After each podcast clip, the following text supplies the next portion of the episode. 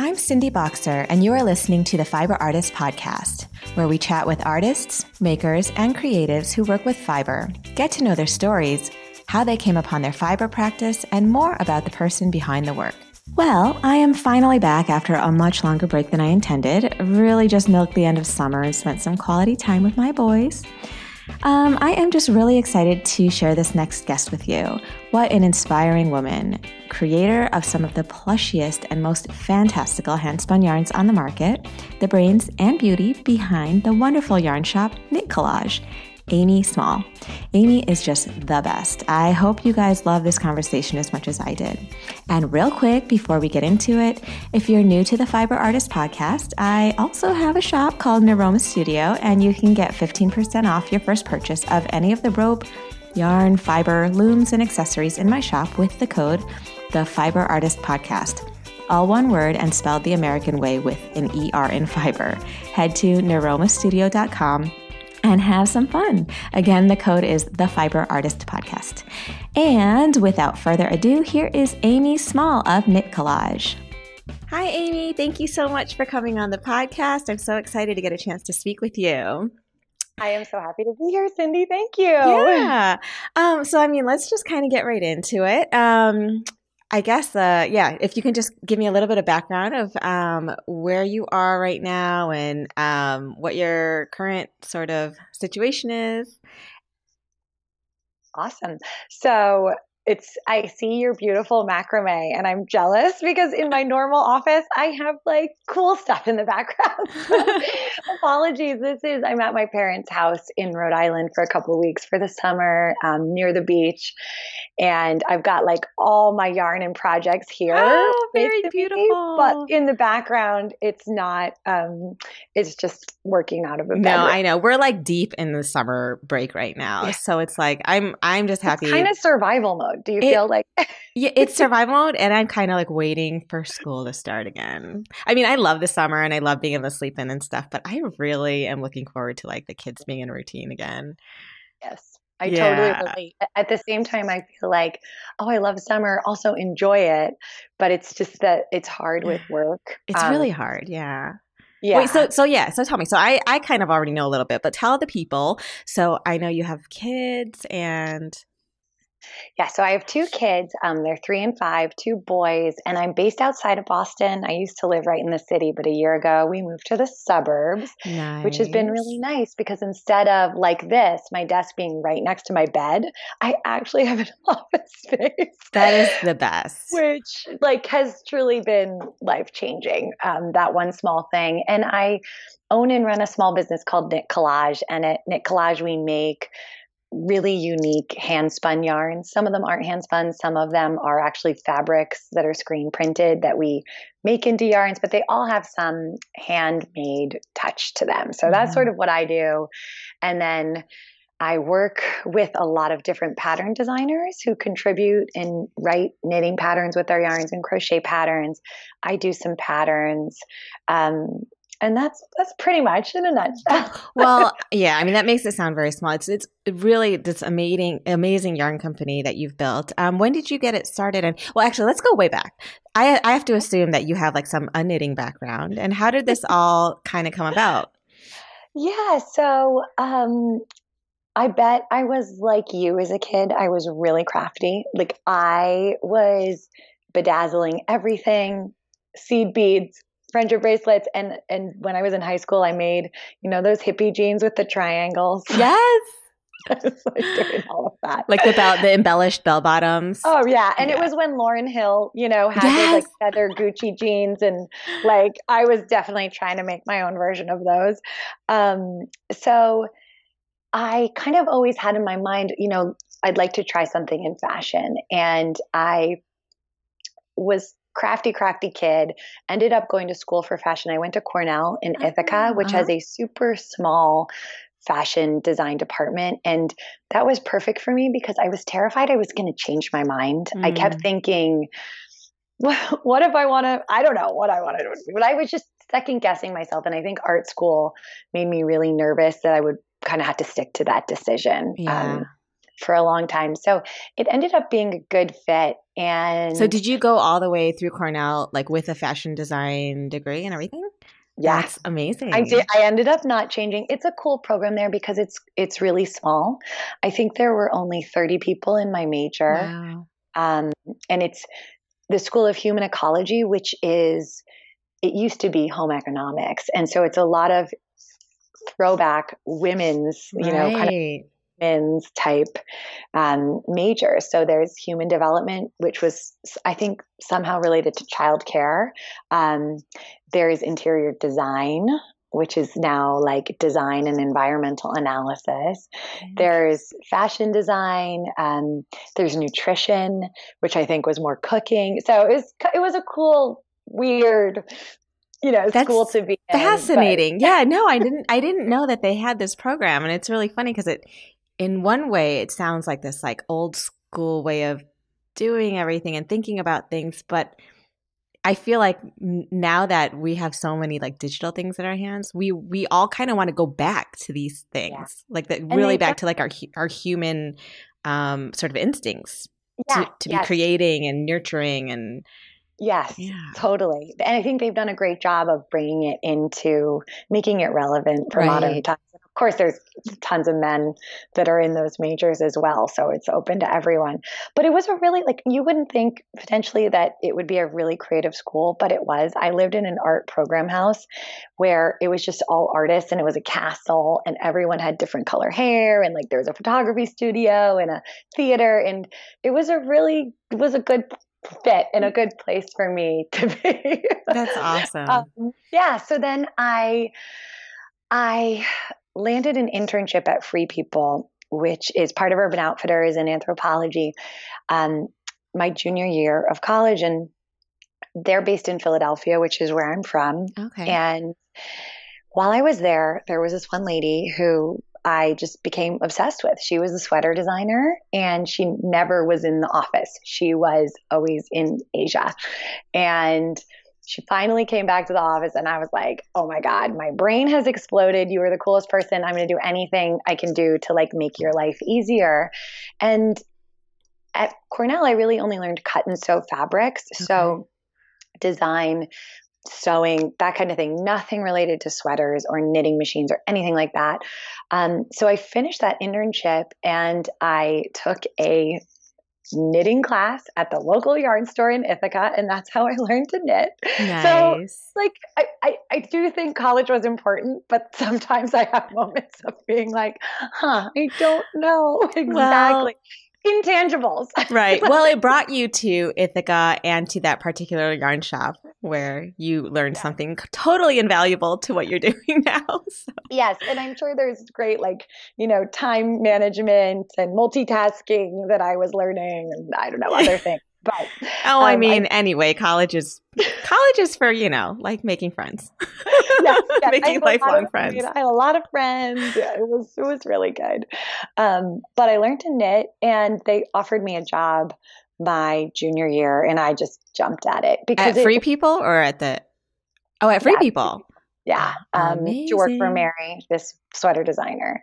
And I just jumped at it because aesthetically, I think I had grown up going to the original Urban Outfitters in, in Philadelphia as like a 13 year old. And that was when it was all Levi's and it was just so cool and different. It was awesome. Oh, do you remember it? Oh heck yeah! Like in the late nineties. yes. Oh Yeah. yeah. Oh, that's so cool that you remember that. Oh my god. Yeah. it was really cool then. And she was a huge part of that um, as well. So when I started, we were designing sweaters for Urban Outfitters and Free People. Um, and she was an integral part of building Urban Outfitters to what it is today. But now Mm. she does FP1. So if you go on the Free People website and you look up FP1, that's her own line. And then she also designs all the interiors of Free People stores and the displays. Oh, So you want to have your mind go check out her. It's all hand carved furniture. Um, it's it's truly amazing. That's so, So- awesome. Yeah, it was. I mean, it was. She's played a huge part in how where I am and today, and she's a really private person. So I try to get her on the podcast, but I just am like, I'm not going to push it. well, let's Uh, get her on. Oh, I know she's so incredible. Um, so I started working for her and I really became obsessed with sweaters. I'd always liked sweaters, but just the idea that you could make your own fabric yeah. and then design your own thing. You weren't locked into a fabric. You could stripe the yarns in different colors. There's different stitches. Like I just got totally immersed and obsessed with it and loved working there. So I worked there for five and a half years and about halfway through i moved to hong kong with them. So oh, i had wow. been traveling a lot in in asia all throughout asia where we made the sweaters and ended up convincing them i needed to move to hong kong. I think part of it was that i grew up in philly and i just was like i need some adventure. Going to school for fashion was all women free people was all women. I was like i kind of just need to like do something crazy and they said yes and let me go. Wow. um, so that was it was real i mean it was incredible. And i met my husband there so that was also really cool. Um, oh my um, god that's so amazing. Well and also wait so were you junior or senior at this point? Or you had you worked there while you were uh, no sorry. So i went back i interned my junior year and then i went back my senior year and they offered me a job that spring. So oh, I, I started in summer. Um, my first day of work was actually in Hong Kong. And then oh I went God. to India. And this was before the recession. So I flew business class, which I will never do ever again. but I was like, where am I? What's going on here? Um, oh, yeah. And business class to Asia, not that I've taken it, but is is like it's like a hundred times better than business. Yeah. Oh yeah. it's like what they show you on um on Crazy Rich Asians. Yes, yes. I don't think it was that nice. I love that movie though. That was one of my favorite movies. It wasn't that nice because that's I think that's first class. Oh, okay. but it was really nice. And business class tickets are very expensive. Yes. So that I think that will be happening.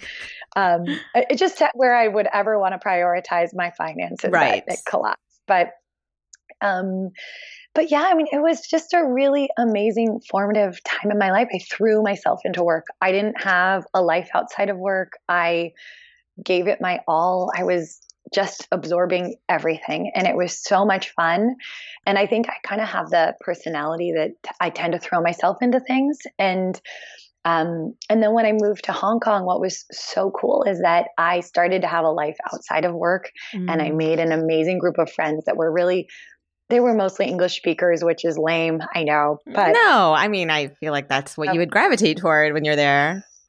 It's easy because it was a British colony. Many yeah. people, even the Hong Kong people, all speak English pretty well. So it was a really easy place to get along, yeah. and um, made friends from all over the world. And it was such a fun place because um, it, it, was such an interesting type of person that was attracted to go there. Like they love to travel, you know. It, there were a lot of um, like extreme athletes. What would you? I don't know what you call that, but the type of people that do like ultra marathons. Yeah, yeah, yeah. Like well, I mean, you um, have to be a bit of a risk taker in general. I mean, you were really young when I think about it. You're right out of college. Yeah, I was 25 when I moved there. Okay. Um, I mean, it's so brave. I don't know, like it's so brave to do that. I feel like when you're that age it really i would encourage any young person to do it like as much as i wouldn't want my kids to be away from me right you know it was really formative and it was the first time in my life i formed friendships with guys really good best friend friendships and yeah. i think that was really on a personal level important to me because I started to just act more like myself around guys who I'd always felt weird and awkward around. Not yeah. to be TMI, but um, I went to an all girls school for my whole life too. So that, I'm sure that added. Right, that. right.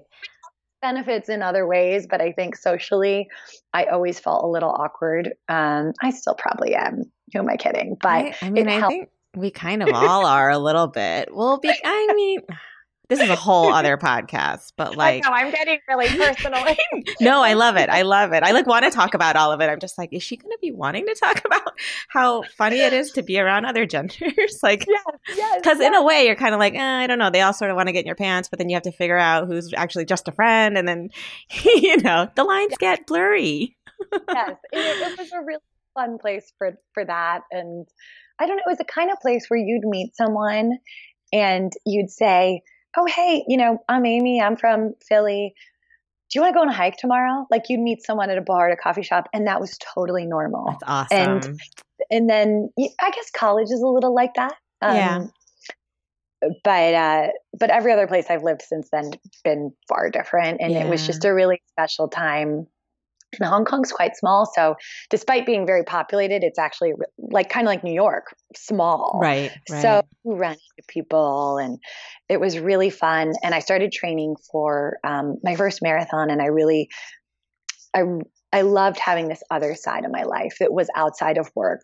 Um, and I think in another life, I would be either yogi or like I just I could spend my days doing physical things. I just went for a run, which is why my hair's all awesome. um, yeah, so and I think around this time I started to just burn out on fast fashion and mm-hmm. designing for fast fashion because you have to design so many things. Like I think we were designing for 16 deliveries a year. Wow. So a lot of sweaters to come up with and it just i think wore me out a little bit.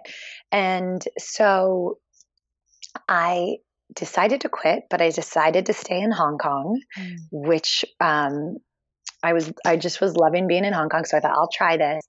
At the time i sort of before i quit had set up a few freelance jobs. So i ended up starting to freelance freelancing for seven different companies some american some Hong Kongese. So, wow. yeah, because they, a lot of Hong Kong and Chinese companies want the kind of Western design eye. Right. So they saw that as valuable in a way. Oh, she kind of knows. I mean, I don't know if I did, but she somewhat maybe knows what's going on in America. and so, um, and that was really cool because I got to set my own schedule. I had an assistant who helped me because it was so much work. And I set my own schedule. And that's when Knit Collage sort of came into being is I could prioritize like working on this Knit Collage and um, setting my own schedule, but having income coming in. Right. So right. That was kind of how it all came to be. Um, I guess if, if I want to rewind, probably about a year before I left, I started spinning and I learned how to spin. Oh, I was going to ask you about that. Yes. And so I learned how to spin yarn by this woman who is, she was kind of like the person who started art yarn and, and spinning art yarn. So if people don't know what art yarns are, they have all these things spun into them. Like, I don't know if you can see this, but it's like little flowers and there's metallic threads in there just mine. Hers were like true art. She would never think of repeating the same one over again. Mm-hmm. It was mm-hmm. like, this is a skein of yarn for $50. It's beautiful. You might not even knit anything with it. It might just sit on your wall as like, and it really, each one really was art. Yeah. Um, was Lexi Boeger, and she wrote the book, The Handspun Re- Revolution. So I learned from her, and I just couldn't shake it because it was just one of those things that maybe it was like this with you with weaving. It just like clicked. Yeah. And I was like, oh, like now I can't do anything else. and I'm obsessed. And I bought a spinning wheel and a carder, which is how you mix all your fiber colors together to, it's kind of like water color painting, like, or mixing paints, but mm-hmm. with fiber. Okay. So they're really expensive, like the most expensive things I've ever bought, and then fiber. So it's not the type of craft you travel with easily. Right. Wait, so was this all in Hong Kong? You learned in Hong Kong, and she was based no, there. Was that? It was you before I moved. It was before I moved. Okay. I learned to spin. So a year or two. I don't know when exactly I learned to spin, but it was going on in the background. And when I moved to Hong Kong, I definitely took my wheel and and everything, and I was. It was all percolating, mm-hmm. like. Um, the idea to start something was percolating. And what I ended up doing is creating a line of yarn. I created like, I don't know, eight or 10 colorways of one yarn. I just called it the knit collage, knit collage yarn at that time. And I emailed pictures of the yarn to yarn store owners. I think this was before Etsy. I mean, Etsy would have been great for this, but wow. I think pre Etsy. What are we talking about? Like 2004? No, 2000. Five? I don't know. Five, 2010. Six. Was Etsy then? And I just wasn't Etsy aware. was there, but I but I don't think it was um so much in terms of supplies. It was like finished made product. Uh, you know what I mean? It was like just handmade products that I, were not in the supplier realm.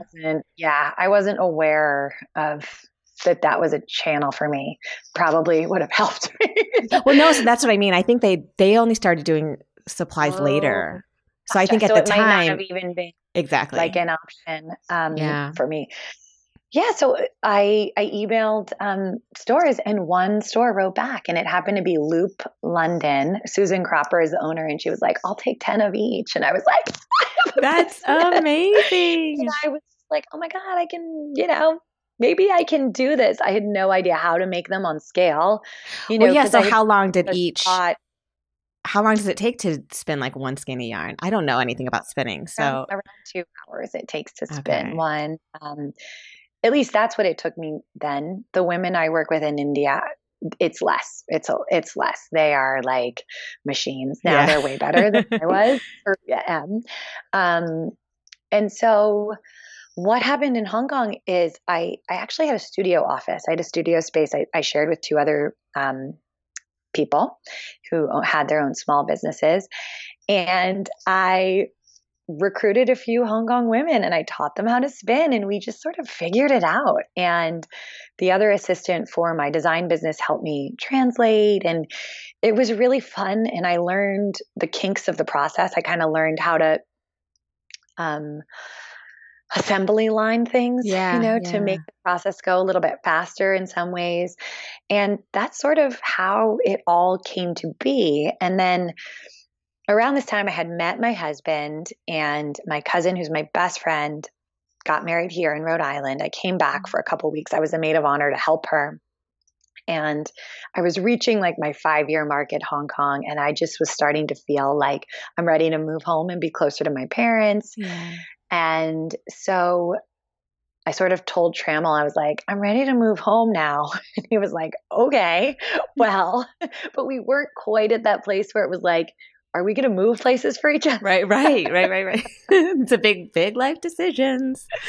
So he did end up moving Oh, to, he got a job in Boston. And I moved into my parents' basement in Philadelphia for a while. And um, that's where I started to get some of the first shipments. And at this same, so I guess everything's happening all at once. Sorry, this is not super chronological. No, but that's okay.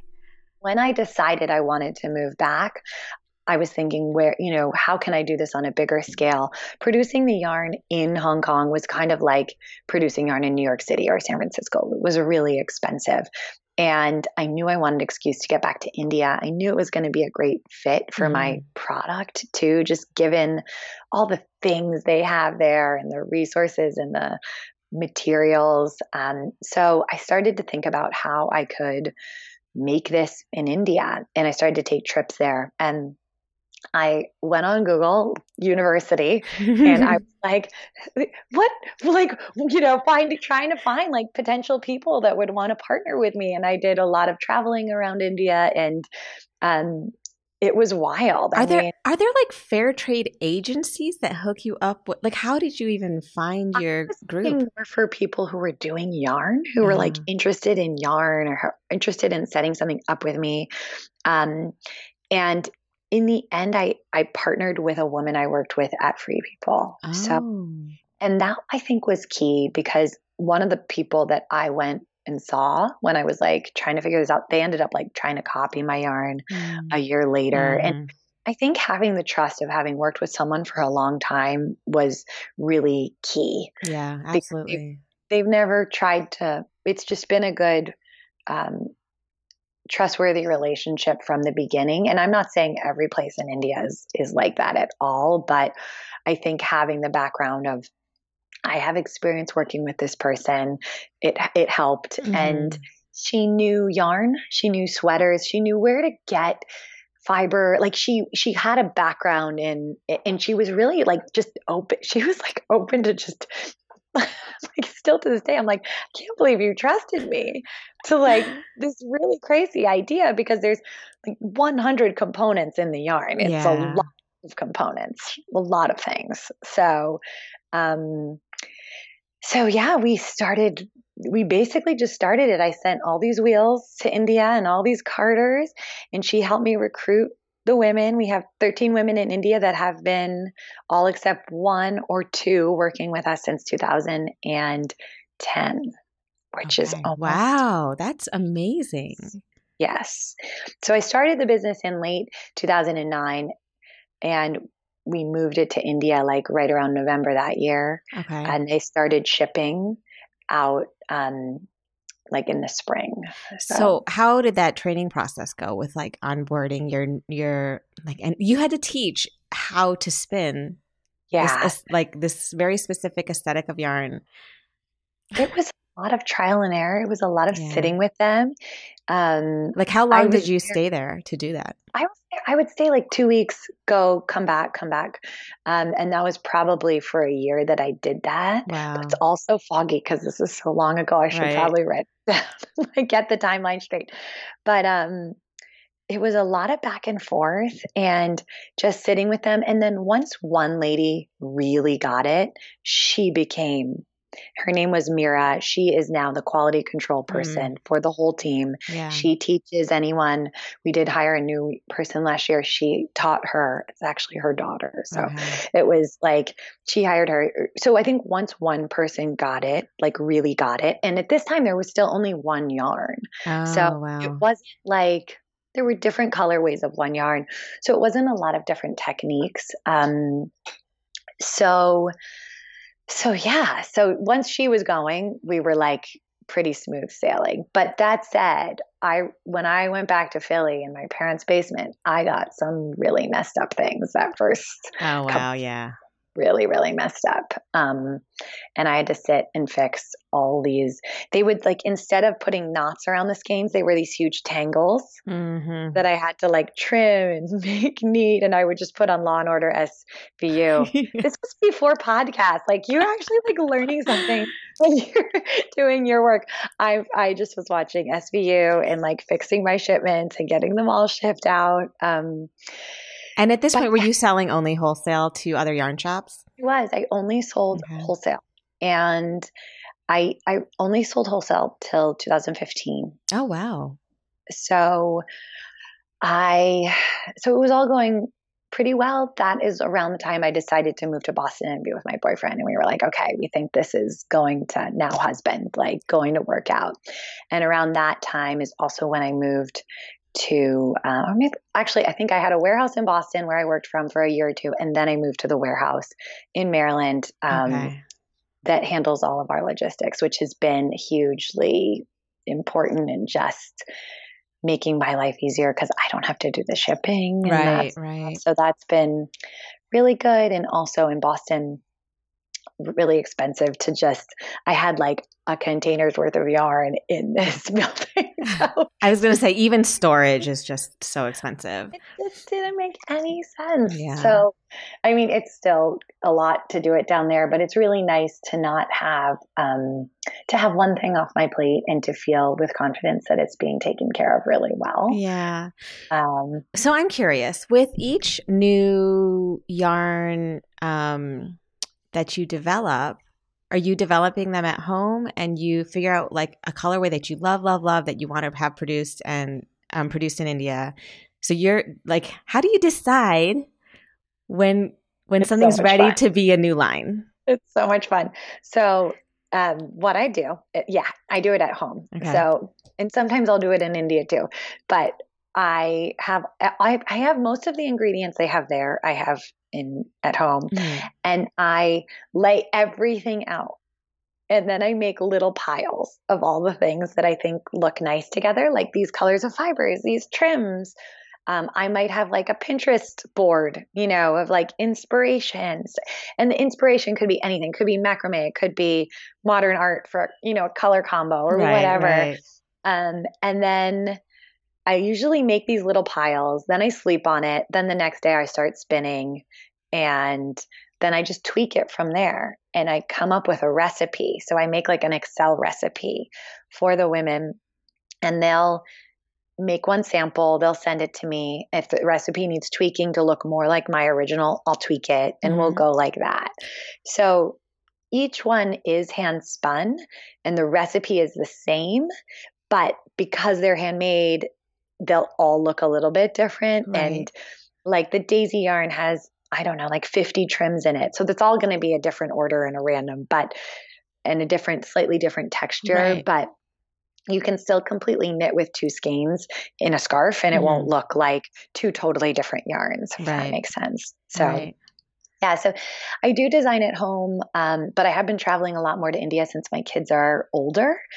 And now I do design there too, which is a lot easier because what I'll do is I'll make those piles and I'll be like, here, you spin it, Mira. And they'll spin it and, you know, do a tiny sample for me. And I'll be like, no, no, I don't like that. Let's add this. So it's really, fa- it's a lot faster than all the back and forth in the packages. Wow. So how much time are you spending now um, when you do travel to India? Like usually go year, twice a year. Mm-hmm. Yeah, twice a year for about nine or 10 days. I can't okay. stand to be away from my kids like longer than yeah, that. Yeah, yeah. It's a long time. I, I, really want to take them, but I'm not sure when I will do that. They're three and five, so yeah. it's still pretty little. That's a really long um, flight.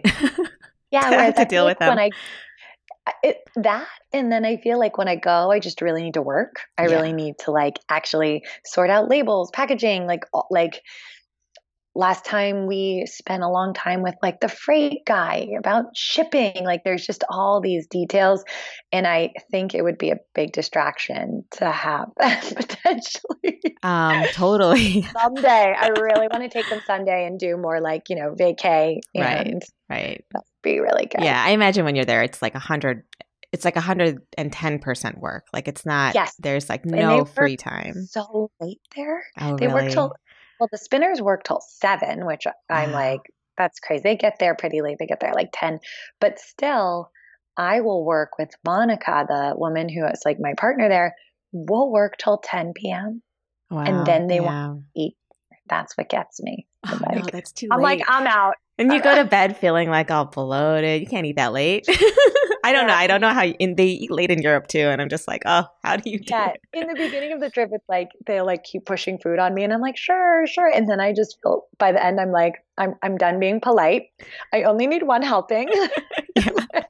oh my god, it's so but funny. You're so sweet and it's fun. I stay at their house when I'm there, so I know her grandkids really well, and it's it's really fun to sort of be part of their family while I'm there. That's incredible. Cool. And they all speak English. Yeah, they do. Yeah. They do. Um, they do speak English. I wish I spoke Hindi. I wish that was something. I, I have like a couple words. Yeah, maybe something to learn in your free time one day.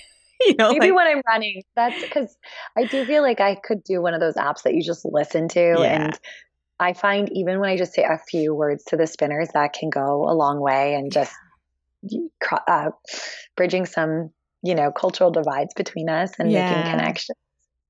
Oh, that's it's, awesome. It's really fun when we go. When I go, I, I mean, it's it's really fun for me, and I think it's really fun for them to feel like invigorated by it all sort of for again. sure so i'm sure you come and you like motivate too because it's like you know it really is it's your baby that it's as so a as a business owner and as the head of your business you have to sort of inspire people to like want to be creating the best product for you and it's it's fun since I work by myself at home to also just be in touch with that this is actual real work for people. This is affecting people's lives. It's yeah. not just about my own thing in my own, you know, just little world in my office. It's about a right. lot of people here too. And I mean, there are there's a warehouse. There's a lot of freelancers I work with and um, different part-time people, but um, over there, it's truly like these 13 ladies working nonstop. Yeah, it's really they don't make yarn for anybody else. So it's also a lot of pressure to keep them busy. That is a constant worry because they need a certain amount of yarn to spin each month to be, mm. um, you know, to Profitable. keep it all going. Yeah. So that's the hard part of it. Yeah. Too. Um, in this business, what do you find to be like the biggest sort of challenge? Um, I mean, I feel like so now you you're you're pretty much in a really nice groove where you've got your fulfillment company, you have your spinners, you trust them, you know they're making a good product. Now that you're in this sort of stage of your business, what do you um, you know, what are you finding to be your big challenges? Well, this probably won't come as a huge surprise to people, but I would say inventory and cash flow mm-hmm. are the hardest. And it took me a long time um, to really get on top of my books and my numbers, which most smart people would be on top of from day one. But I have a husband who's. I'm laughing because I, this is like my worst too. I'm, ter- I'm horrible yeah. this. Yeah. Yeah. Well, I have a husband who's a financial advisor. And so he did it for me in the beginning. And I sort of trusted him. And what ended up happening was he was so busy with his own day job that he didn't really have the time to keep me abreast of what was going on. And I, of course, like I wasn't seeking out that knowledge. Right. And so I had one year where I lost a lot of money. And it was like this come to Jesus moment because I was like, I need to be in charge of this. This is not. So I really went back to, um, I taught myself like he he taught me, and then I like basically took over QuickBooks, allocating every single pattern download, you know, transaction and managing it all myself. Yeah. And that has been so important to me. And I make a point now never to fall behind it. Knowing the financial health of the business is so important.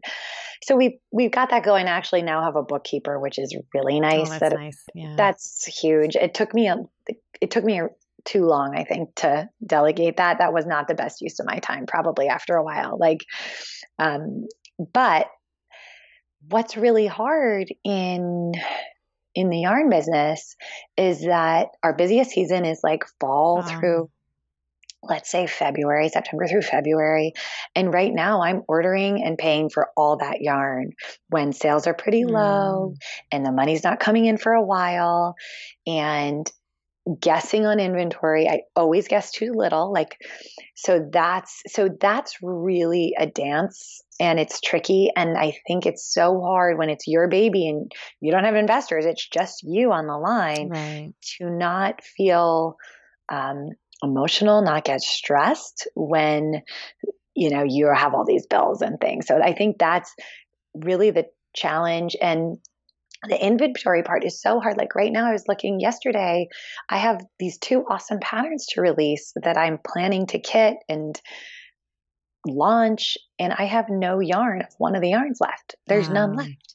And uh, it's expensive for me to air it in. So mm-hmm. I tend mm-hmm. to do that. I have a huge sea shipment arriving in a couple weeks. So it's like that. I just, I've like taken out textbooks on inventory management from the library and I'm like, Girl, like, I hear you. I can't do it. No, it's I, so hard.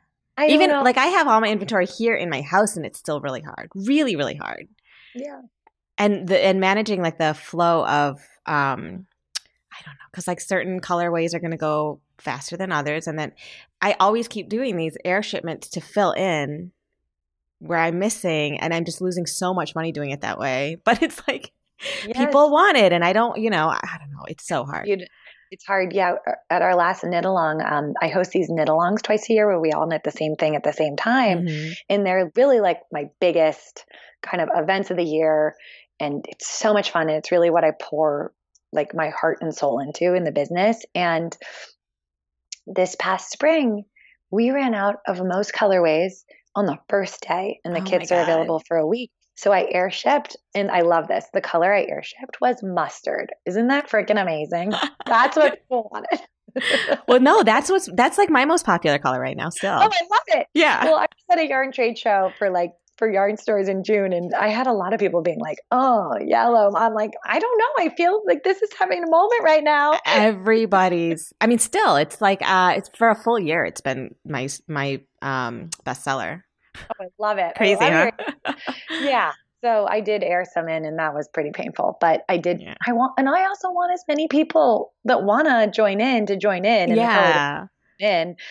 But yeah, that the inventory management is so tough. Um, so I, I don't know. I'm doing this like free business school through Goldman Sachs starting in the fall, and I like my number one thing is like help me with these things because I I probably should be ordering a lot more, but I'm terrified to order a lot more from a financial standpoint. Mm-hmm. And um cuz you have to pay for it when you order. Yeah. Yeah. It's yeah. just like it's a lot. It's uh and it's just I don't know. I think that's something I've gotten somewhat more comfortable with, but it's hard to not get um it's hard to move past it for me. Mm. And so, so right now you're doing you're doing you're still wholesaling to yarn shops and doing retail. Yeah. Right? So okay. in 2015, I kind of turned my website on. And mm-hmm. so now I do both. And now my business is actually 70% retail. So wow. that's been a game changer for me. Yeah. And it's really fun because um, when I was doing only wholesale, I felt like I was catering to all these different types of shops. Like a shop in Atlanta is different from a shop in Berkeley versus mm-hmm. New York mm-hmm. City. And when I turned to my website and I saw, oh, people can, it was like, oh my God, I'll just do what I want to do. Yeah. And make it beautiful and focus on the pictures. And so it was this huge pivotal moment for me because now I just feel like I'm enjoying it so much more. Oh, Not so that there's anything wrong with those stores. I still love all of those owners, but that work wasn't lighting me up in the same way as now I'm like, oh, I'll just make crazy sweaters. Yeah, no, totally. Your yarns have so much personality. And I feel like they're really, I guess because of like the bulk and the like variegated sort of nature of like the thickness. Some of them are like thicker than thin, thick and thin. Um, I, I don't know. I guess I'm trying to ask a question about inspiration and you and where it comes from you personally. Yes. Oh man. Where would the inspiration come from? Well, I'm always I'm probably like a lot like you and a lot of the listeners. I'm always like tearing things from magazines, screenshotting things, like stealing images off the internet and collecting them and I do I used to do it all on Pinterest. Now I use photo albums on my phone. Oh yeah, like yeah. the shared photo streams, but I'm not sharing it really with anyone. it's just me, and I just like I basically make boards, and with the yarns, it's kind of interesting. Like this year, I, I went to India in February, and I had one yarn of line that used to be called Gypsy Garden, and what I realized there is that I'd had that since 2010. That was the original mm. yarn line. And so the inspiration behind that one, when I was there, I just was like, this yarn is awesome. The colors are just really outdated. And mm. at that time, I had new fiber colors. I had new, all these other new materials that I could work with. And so I combined them in a new way to nice. add colors to the line and we're changing the name. And so that one was really kind of a mix of like going back to our roots and where it all started, but adding the mustard, like adding some really right. cool fresh colors that weren't what I was into in 2009 and 2010. Right. Yeah. So, it's so funny. I was going to ask you, um, what is your current favorite color palette? Not just oh. in your yarns, but like in your head. Like, what are mm-hmm. you, what's percolating in your head right now with colors? Oh my God, that's such a hard question. oh my gosh. Well, I tend to go, I would say, I, I, if I can send, I'll send you some pictures, but I tend to go really, I like, I think at heart, I'm such a hippie that mm-hmm. I love, I love mixing natural, like with, like this one, I think is I'm really into right now. You can see like and I'm into mustard and and the pink. corals, yeah, yeah. Which and I but I'm into like mixing it with a kind of a crunchy granola girly type feeling. Yeah. And then I think on the other side, I, have always loved bright, happy colors. I never wear black. I try to, to like I always put a black combo up in the knit along kits, but it, like that I will never knit that. That's just not who I am. I get it that people love it and it's so sophisticated and you're always going to look more cool and fancy than me, but like is not my thing. No, I love it. Your personality really comes through your yarns, which is like is which is such a cool thing. Also, how do you um they have the best names. Wanderlust, Gypsy Garden. Most of them in the beginning came out of my head, but now I go I go on like Mac makeup and I'll like look for oh, their nice. eyeshadow names and I'll like Oh no, hold on. Shoot. Oh, sorry. Okay, sorry. I lost you for a second. That was my Wi-Fi connection. Okay, okay great. So you go to oh, Mac. Okay. sorry, that was my Yes. So yeah. I go to Mac and I like come up with um I'll just look through all their eyeshadow colors, see if there are any cool names, and then I'll go to, I don't know, like paint companies. They show them all there. Um, recently, also, I was just thinking nail I, polishes. I was like getting my toes done the other day, and I was like, at the nail polish colors. I was like, oh, these are really good. Yeah, it, I think for the yarn I was just telling you about, we were calling it Dreamland. All of the colors are named after Joni Mitchell songs. Oh, that's awesome! So they don't have anything to do with the actual color. Yeah, it's like yeah that so that's going to probably be confusing for everyone but when you're naming your like 200th color, it's hard to go. yeah, no, seriously. But yours all have like a very um sort of um fan- fantasy sort of dreamscape feeling, which I just completely love. Thank you so because much. I feel like wool in general kind of does that. Like when you feel a skein of wool, and yours especially, which are so squishy and full and beautiful and full of color. I don't know. It brings you to like another place, you know. Thank you. um, yeah, I, I don't know. I think well, really at the heart of the business and the why of why I do it all is is like basically freedom of self expression. Mm-hmm. I think that is so important to me. I've had like a couple knitting projects that I feel have just, in a way, brought me back to myself where throughout childhood growing up even working at free people i felt like some part of creativity got like stamped out you know like just yeah. society i think that happened to me and then even in the beginning of running my business it was um, the financials and the inventory all these things trying to like that stressful year i told you about and what I realized as I did those projects is that it just felt so good to express myself through the yarn and through the knitting. Mm-hmm. And I felt like myself again in a way, which is just what I want to kind of inspire others to do with our yarns because mm-hmm. they are so unique and creative and mixing them in crazy ways and right. creating things that feel like themselves. So that's sort of like where, you know, why the yarn and why this crazy yarn and why I like to do what I do. And, and, really, it's like in the knit alongs, I encourage people to get like really creative and add their own twist to the pattern and make it their own and customize it, whatever it is. So awesome. I wonder if I have enough knitting skills to do the knit along this year. you just need to know how to knit and purl. Okay, I guess I can do it. because there's a, there's a video, online video class oh, that awesome. goes along with it. So it's private. You basically you buy the kit and you get the pattern, mm-hmm. you get the notions you need for it, and then you get emailed a link to the online class. Oh, how fun. When's the yeah. next one? October. October. So if you're okay. I'll email you. I'll make a no. Note. I'll to- no. I'll just order it. Don't, don't worry about it. I will totally order it. um, what? Uh, what was I going to ask you? Okay, so you have your knit along coming up in October. Oh, what are you sort of spending most of your time on these days, like in terms of um, what's coming next with your business and where you'd like to see it? Yeah, it's it's been a really busy summer. I thought summer you think would be chill because n- not many people are knitting. That's not true. No, because you got to prep for the next six months. Yeah. So I would say my biggest priority is coming up with the next knit along designs. And I'm doing some, but I also work with a lot of pattern designers, not just a small handful. Mm-hmm. So we're all working pretty closely together and it's it's intense. So when you release a sweater out into the world, someone writes the pattern, then you get it tech edited by a mm-hmm. tech editor who checks it for mistakes. Then they grade it for all the sizes.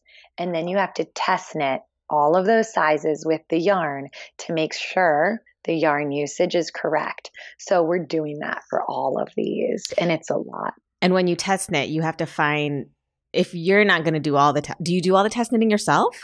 No, no. You find people who are of a particular measurement size and they do their size or how does that work? So, if you are if you're a pattern designer like Andrea Mowry or um, someone like that, you can ask people to test for you. They mm-hmm. get the yarn, they do their size, and they'll do it for free. Mm. And that's, I think, how it works traditionally. For me, because I want people to use my yarn, it's expensive.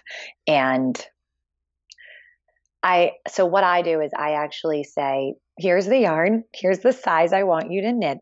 Um, they don't keep the sample, so we keep them, and then I compensate them mm. in yarn mm-hmm. or um, some people, if it's like super urgent, I'll pay them too. Mm-hmm. Um, so it's a little different the way that we do it, but I really need it knit in our yarns. Yeah, of course. So, of course. Well, because yours are so specific that you, yeah, there's, I can't imagine that you can sub anything kit, else. Yeah, if I'm selling a kit, I need to be 100% sure yeah. that um, the yarn usage works out. And I've For had problems sure. with that in the past. So um, that's one of the things I'm working on. The other really cool thing is that I just hired a new full time person whose name is. Vanessa. So we're getting her up to speed. My sister works with me, but she's due with a baby in a couple Oh. weeks. So Vanessa's going to be taking over. So we've been working with her, training her. And then the other big thing I'm working on is accessories for Anthropologie and free people. So I still have Oh, so you're still working with them. That's amazing. Yeah, so that's good, but it is a lot of work. A lot of work. Right. Wait, no, I obviously you're not creating all the pieces. So are you you're designing all the pieces and then you'll send for them to to then produce. No, actually, I am designing them all, or the other designers that I mentioned before have designed hats, whatever, um, whatever it might be. And then we are actually knitting them in India. So the women that are spinning are also knitting. They can they're Mm. amazing. And they like crochet all the flowers you see in the yarn.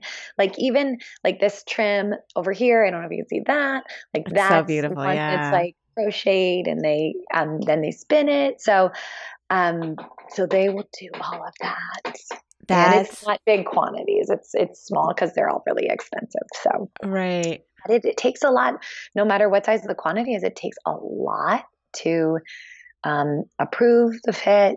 Um, there's a lot with how it's labeled, Yeah. where the labels go, how it's packaged, um, how to ship to their DC. It's it's a lot of it's a lot of details. So Vanessa's Right. helping sort that all out. But Well, and even not a lot of quantity on this big corporate level is probably a lot of quantity. oh yeah, oh yeah. know, like it's it's the kind of thing where I don't know.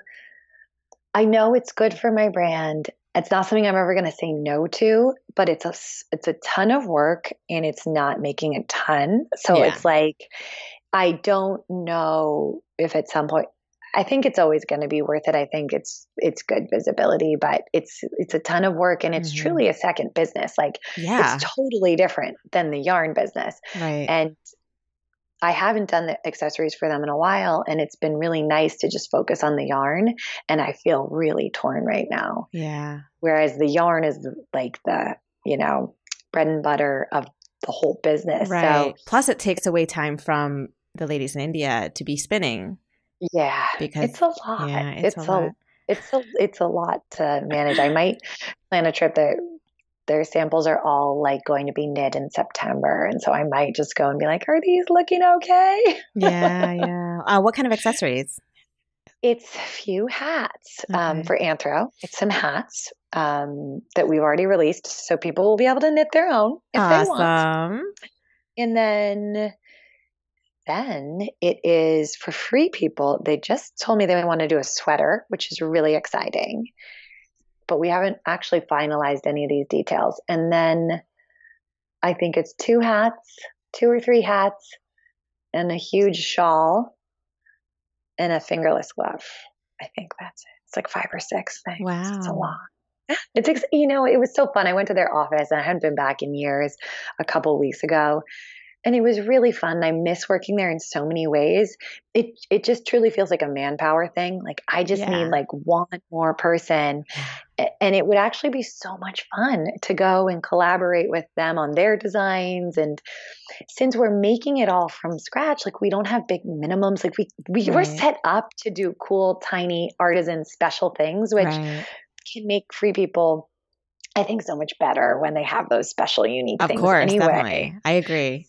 And I've had like I've had a couple pieces of clothing from them that I feel like were in that same vein, like where they were like small, um, you know, pretty, yeah, small runs exactly, and they feel really special and like you know, yeah, yeah, It's so- a really special place, and Mary's. I bet it was one of Mary's because she's probably like, stuff is unbelievable. I always get it. Um, yeah, it's a really really special place. So Oh, awesome. we'll see. I I don't know. I'm I'm like, could I could I just get one more person to help me with this? I think it, that business would be there if I pushed it, and I just haven't. Right. I mean, it is it is there, but not as. I just have been really not on top of it. Like No, I know. And I know. I know like it's like you know in your mind what you need to grow is to be able to train and trust another person in this specific area, but it's like making the leap is a hard it's a really hard thing to get over.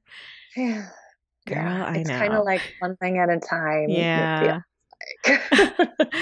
oh my god. Um, we've been talking for an hour, but I do not want to get off of the podcast. I hope you have some time to talk Yeah, about sure. your podcast, um, Oh, you're so Collage. Creative, Fine, thank you.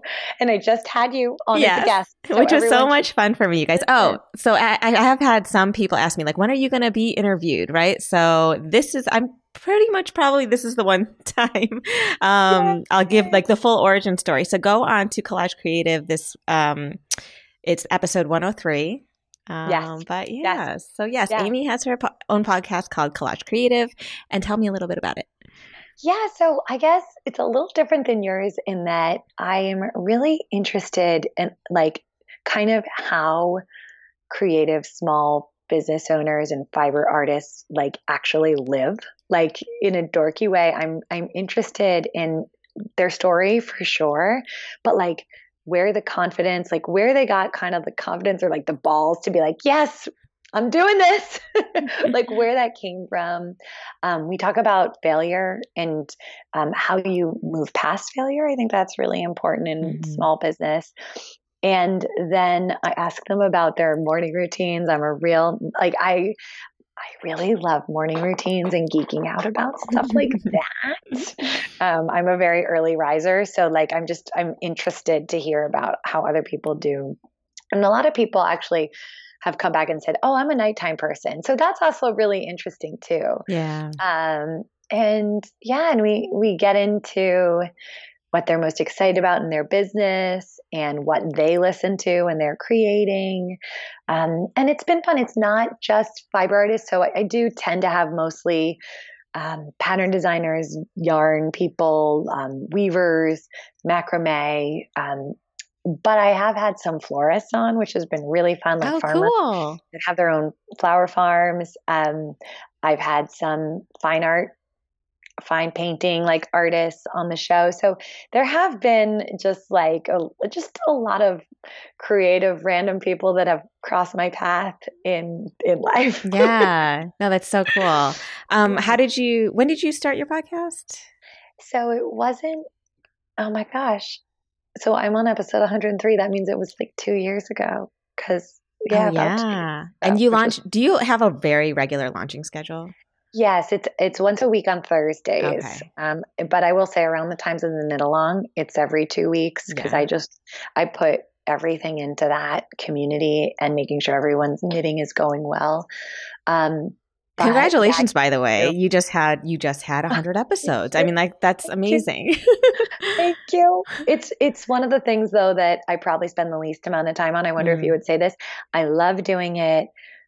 It's so much fun. I think, you know, one of the things I love doing the most about it is that on social media, I mean, I get to meet and learn from these people, but then also I have something to share yeah. that's not about me. I get to share other cool people because after a while you're like, oh, my yarn, my patterns, my like it's just so refreshing to be. But look at this other awesome people, which you do so well on your Instagram, is uh, shining a light on so many Oh, people's thank amazing you. artwork. I mean, that's actually that's. I think you hit the nail on the head. I was getting so sick of like me, yeah, and I was yeah. like, how am I? Like, I don't know. It starts to feel so like um self um. I always forget this word, like a self-congratulatory in this weird way. And of course, social media should be your it's your account. You should it's your it's You your have to do a portfolio. little- You have to do it. But um, you know, when yes, I found that the way that I formatted my Instagram now, um, strategically or whatever, is just it's been so nice to be able to highlight other people. love it. like I- take me I out of the love it. equation. Yeah. And and I think kind of at the heart of all the, these people that I'm interviewing is that they're living these really unconventional off the beaten path lives and that fascinates me too Yeah. is how they're forming their days how they're living like how they're creating income and supporting themselves and their families in some way that's not a nine to five Um, Totally. i just find so inspiring so that's sort of just shining a light on whatever you know whatever they're doing day to day and how they've created i think it takes a lot of courage to do that and Yeah. It is freaking hard. Totally. but then once you start doing it, you can't go back, right? So no, you I don't know, guys. If I ever have to go back to like working for someone else and commuting and doing all that again, I don't know what I'll do. I don't know if I can do it. I feel you. I so feel you. I'm going to be one of those people that just keeps playing the lottery or something in the hopes that I'm like, I just have to evolve it somehow. Yeah. I would just be thinking of the next thing potentially. Yeah, no, I know. Um, okay. I, I, don't know. I feel like I have so much to ask you, but we've been on for a while. Okay, okay, a couple more. Um, what's I'm fine. You're good. Okay, yeah. cool. Because I tend to go over. I hope people don't mind. Yeah, I don't know. Good. Um, what's the best business advice you've ever received? Oh, well, this is one I mentioned to someone else on the podcast recently, but I don't think it, it might have been you, but I'm not sure. It might have been you in the other episode. Mm. But I think one of the biggest things that's had an impact on me is the idea of working on your business, not in it. Yes. I think I mentioned that. Yeah. yeah. So I the book is the E Myth, and it's like a it's very intuitive. But I think a lot of small business owners that don't have big investors tend to get down in the minutia. All the things I just told you, by the mm-hmm. way, I'm still dealing with this. I have not like figured this out, but it's just the idea of carving time to work on your business. Where are you going? What are the biggest priorities? And um, delegate as much as you can of the technical work of the business. Right. So whatever that might be. Um, but that's been really powerful. And I have a business coach that has helped me with that a lot too. But it, it feels very ongoing. Like because then there's just always more work that could be. Right right. I mean which is good which is good in a way because then you can see so much potential for growth. If there's more work there's more weeds to grow right? And you yeah. haven't just stopped and come yeah. to some standstill where where everything is stagnant. Yeah. Yeah totally. And i think if there's one other thing it's sort of what got me here won't get me there. It feels mm. like I, I always need to be making time to learn new things and research, you know, how to improve, how to get better. And I think that's one of the things in the past couple years, it's been really important to me, not even like what's the best inventory system and all that kind of stuff, even just from a personal level, like how to mm-hmm. become a better version of myself, because I think that um, impacts the business too. So sure. I don't, all of that I think goes into it. Yeah. Um, a business coach. That's very interesting. Yeah. How, how did you decide that it was time or that you needed one? Well, it was around the time of that year that I like lost the money mm. and I felt really overwhelmed. I just didn't know what to do. I had read the E Myth. I went on their website and I was like, oh my God, they have coaches and there's a mm. free call. So I was like, okay. And um, that is how I got my coach. And I love That's her. Amazing. I've had her for I think five years. Um, I love that you actually called. You know, because I think that's like, no, I feel like that's like one of the hardest things to do. It's like you know what you need in a way. Maybe you're just desperate, but but you did it. You made the, the call. One, she's the one who told me to turn my website on, and at that time in mm. 2015, I think I was terrified because yarn companies don't sell their own yarn online. Mm-hmm. Yarn stores are really against that. So you see that in fashion, that happens all the time. Free People sells on their own site and they sell to Bloomingdale's right. or whoever. But that doesn't happen a ton in the yarn world, more now. But back then, like not at all. And so I was terrified that I'd kill my business. Wow, I and see. and if I hadn't done it, what she had said, like she pushed me to do that, and it, and I don't think I'd be in business if she hadn't pushed me to do that. Right. Um, but the other thing that's really nice is that the only other person I really had to talk to about my business was my husband. Mm-hmm. And some days, after a long day getting the kids down, work, I don't even want to talk about work anymore. Yeah. So to have a call every two weeks where I just get to be like, what do you think about this? What's your opinion? And I don't do everything, but to really just have one other person who knows the ins and outs that I can confide in and get their advice has been really important. That's amazing. Big yeah. fan. Yeah. And even in a way, like they function as sort of a mentor, which is amazing yeah. to have someone who can just bounce things off of and kind of lead you and show you the right direction. That's amazing. Yeah, it's been really helpful. Yeah. Um, I'd recommend highly for anyone thinking about I'm it. Pretty sure I'm getting off of this call and going on to the eMyth website. I, would, I would recommend Amanda. Okay, good, good. Writing it down. I could send you. I should know her last name by heart, but I know sometimes we blank on those things Amanda when we're being recorded. Amanda Sutt is her name. I just remembered. I looked at my book. Okay. Awesome. She's awesome. Yeah. Wow, that's so great. Um, God, this is a, such an extremely helpful interview. I think people are really gonna love hearing it, and also just realizing that that you don't just um that like it doesn't all necessarily come naturally and easily. That there is some mm-hmm. serious freaking work behind creating something this big and successful and where you have so many areas of growth opportunity and it's i mean it's like it's weird because like you know we always see our basically all we see are like your instagram and your beautiful website and kind of that a lot of us that's all we think there is and that we don't know what goes behind all of this work and it's not easy. A hundred percent. Yeah. Yeah.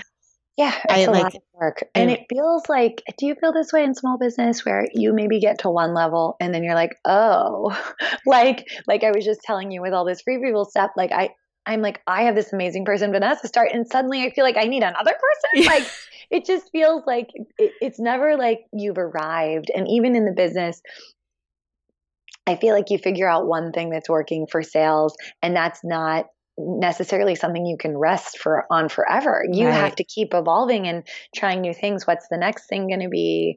Um, totally. So it's just a constant evolution, a constant work. A constant evolution. And then you have to be constantly hungry. And I think that's where I'm sort of struggling because I'm in a very like sort of comfortable, like I'm not really growing that much. I'm sort of just staying the same and kind of enjoying the chillness of that. But that's what I mean. So like, but then I'm like, oh, but there could be so much more and they mm. could be so much bigger. And like there's this there's this um ambition like the ambition is sort of there, but I'm not. I almost feel like I don't know if I'm hungry enough. You know, have you heard that? There's a, this parable about a guy who, like, a fisherman, and you know, he just all he wants to do is just like have a boat and have and be able to fish for his family and then someone comes along and says oh my gosh you know what we could actually we could have it so you're catching 10 times more the amount of fish and da da da we just have to get this many more boats and this many more fishermen to work for you and then like he basically gets burned out and is like goes back down, downsizes back down to his one boat, and is and is like and is that's the way he's happy, you know. Yeah. So I'm like trying to f- figure out this. Like, I think where's the balance? So much to be said for that, yeah. and especially when you have kids, like yes, like and also just maybe maybe it's just a season right now where because like I know it sounds like I'm doing a gazillion things, but I I am working like two half days during the summer, and the rest I have seven hours of help a day, which is like a lot less than probably a normal working person, right? right like right. people that have to go into an office. So, it, but I try just not to like beat myself too much up about it because it's summer and there's still so little, and yeah. it's just kind of like it is what it is right now. So try and just enjoy that not everything's going to get done and it might not be growing as fast as I wish it was growing. But the fact that it allows me this flexibility mm-hmm. and that's worth it too in a way. Absolutely. So yeah, totally. It does feel like um I don't know, my sister, I wonder if like the generation behind us, she's seven years younger she's like so much more chill. She takes everything slowly. I don't know, maybe that's just her personality. Whereas I tend to be like, like keep going, pushing all these things. And she's just like so happy with like where she and I just wish I could be a little bit more like that some days. Yeah. uh, I know what you mean. Well, it's I feel good. like there's there's a lot of pressure though now too, because you know, like it is uh it's um it's a function of the times that you were able to turn your website on in 2015, have a um, a very like a thriving retail business because this wouldn't have happened. Mm-hmm. It probably wouldn't have happened in like 2005, right? Like yeah. it had to be in this specific set of time where things are easy. Like it's easy to build a website now. It's oh, yeah. easier to do commerce, e-commerce. You know what I mean? Like, mm-hmm. like we didn't have these options. So now there's so many more options that there's pressure I feel like there's more pressure to to find a way to really make things grow and succeed because we have yeah. these tools and we don't I like I feel like I don't want to squander them and I want to utilize everything that's out there but then there's like so many different ways to utilize what's out there mm-hmm. every platform. Like do you decide uh put everything on youtube put everything on instagram? Like you have to you sort of have to in a lot in a lot of ways you sort of have to choose your channel. Like i yes. don't know. It's a lot. It's a lot. So we all I have to kind of figure agree. yeah we all kind of have to figure that out and prioritizing um, is so hard mm-hmm. in small business I remember when I worked at Free People, I'd have my to do list and I'd finish it, and that's never happened for me. Like oh one no, day. And- oh no, now now never. Oh my god. oh my gosh. Um. So is there now that you've you've been in business about 10, 10 years? Then is there anything that you've sort of you know, this doesn't even have to be about business. This can be personal too. Is there anything you've changed your mind about in this phase in life that you used to think very differently about? Mm, either about yourself or um yeah you know i think probably the biggest thing is i I let shit go. I really let shit go. And I did not used to do that. And um, this is more in relation to like my own failures and my own mistakes mm-hmm. in my own business. I would really beat myself up and I would get so down. And I have shifted that, like really on purpose, shifted that to be, you know, how is this obstacle or problem or big F up I did? Like, how can I learn from that? And how can I somehow see a silver lining in here to make my business better? Mm-hmm. Um, I did not do that, I would just freak out. I would become paralyzed. About what like, you about mistakes you've made for your own business. Yeah, I think oh, I ah, would just become paralyzed. I would just beat myself up and replay them in my head a thousand times. And I'm not saying I, I don't have my moments where I scream and I cry and you know, I'll do that, but I I'm much better about and even things like, oh, I didn't get invited to that party oh, that person's Instagram is prettier than mine. Right, right. fun. Like, I just feel like I'm much better. Maybe it's just age. Age, you know? girl. I don't. Are I'm you 40? Are you, oh, yeah. yep. See, this is what happens when you become on the cusp of 40. Things just matter less. Or like you have more perspective, really I guess. It's amazing. Right? Yes. Really? I just turned 40 and I'm so much fucking happier than I used to be. Like 10 years ago, I was a wreck. Oh my gosh, you don't look 40 at all. So want your face cream. yeah, but I think that's probably been a big thing I've changed my mind about, or just like, mm. I don't know if it's something I've changed my mind about or that it's evolved. Yeah. Because of age or whatever, but I just feel like I can let things go yeah. and I can roll with the punches and I don't know, if things don't go my way, it's fine. And I think actually because I've changed to this way, things end up going my way more. Mm. That makes mm. any weird reverse psychology because I care less about the outcome, I think. Maybe I'm more yeah. just like, all right. I think so. there's absolutely something to that. Because like if you're it's like an, it's an energy that if you're relaxed along the way and then things just start it's like a manifest like you manifest success in a weird way when you're when you're more relaxed about it. Yeah. I definitely have work to do. I could be totally bullshit. so maybe cash flow and inventory stuff, I could get a lot more relaxed around that. Yeah. I'm definitely not as relaxed. Um, but at the same time, I'm kind of like, okay, we don't have that yarn. We're not going to post right. that pattern yet, and we will figure yeah, out what exactly. to do. Exactly. You can always. Be- you can always figure it out. It's that's the thing. Like it's funny that you say that you beat yourself up more with your own business, I was the opposite. Like when I worked for someone else, I was constantly stressed and felt like I was failing at all of it. And then w- when it came to my own, I was like, oh, screwed that up. Oh, well.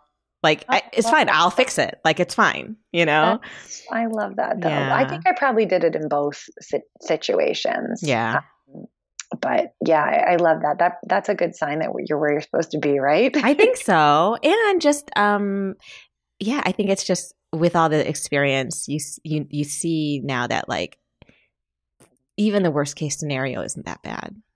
Yes. You know yes. what I mean? Like it's still something that you can fix. Yeah. Yeah. And you're still like I still think I'm still the luckiest human being. I can go yes. run. I can do yoga. I have two kids. I have a house. Like it's like I have water. Yeah. I have peanut butter. like I'm okay. And I think just keeping that kind of in perspective. I have this one yoga teacher I love that she drills that into you. Like every single class, she's like, "You won the human lottery," you know. And I'm like, love it. Right. I'm here doing yoga. oh, I love it it in perspective because you think, okay, if I lose this business, you know, that's okay. I still have my friends.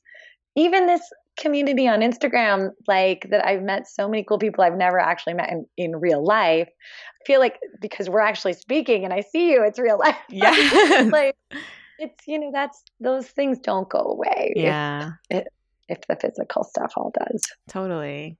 So actually I was going to ask you, what do you like to do? What is your favorite way to spend your time that has nothing to do with fiber?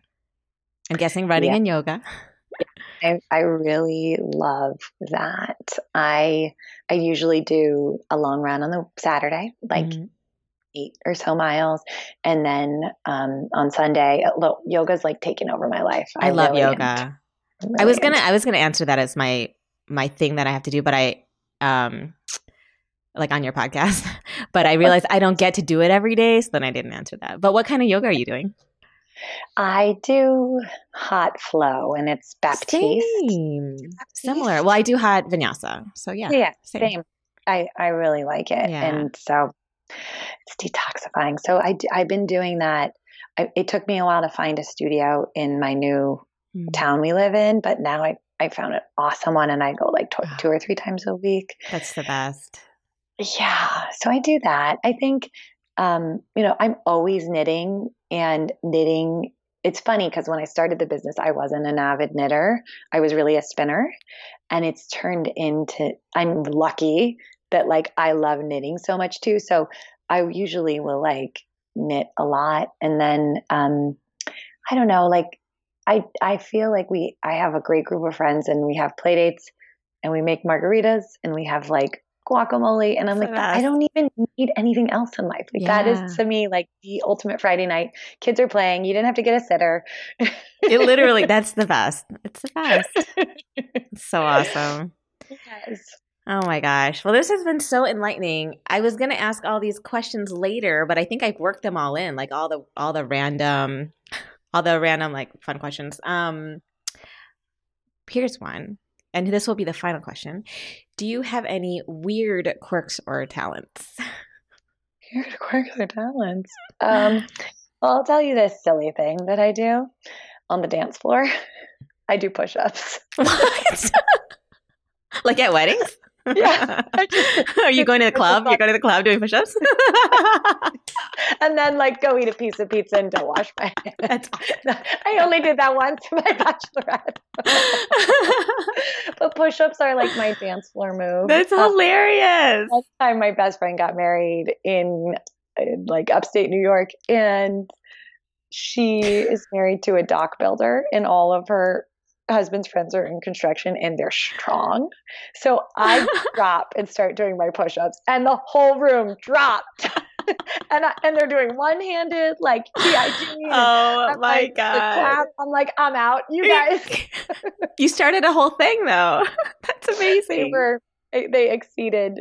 I, I mean, I do like four. I do. I'm not that strong. No, but, but, that's like in the middle of a dance floor. That's pretty freaking amazing. I love it. that's something I do. I don't know. I'm sure there are a lot of other quirky, weird things, but that's the thing that pops to mind. That's like your, that's your drunken t- tick. it's so funny. oh, I love it. Oh my gosh, Amy. Well, thank you so much for sharing all this knowledge and sharing yourself on this podcast. I had such a good time getting to know you. And I feel like I need, I'm going to actually listen to this one like over and over again because I so much wait. inspiration on here. Yeah. Oh, thank you so much for having me, Cindy. It was an honor to come on. Thank you. Thank so you. great. All right. Talk to you soon. Check the show notes of each episode to get the website and Instagram for each of the fiber artists I speak with. Be sure to give them a follow. And you can view video from this podcast on niromastudio.com slash the fiber artist podcast. If you enjoy the Fiber Artist podcast, go to Apple Podcasts to subscribe, rate, and review. Thank you for listening.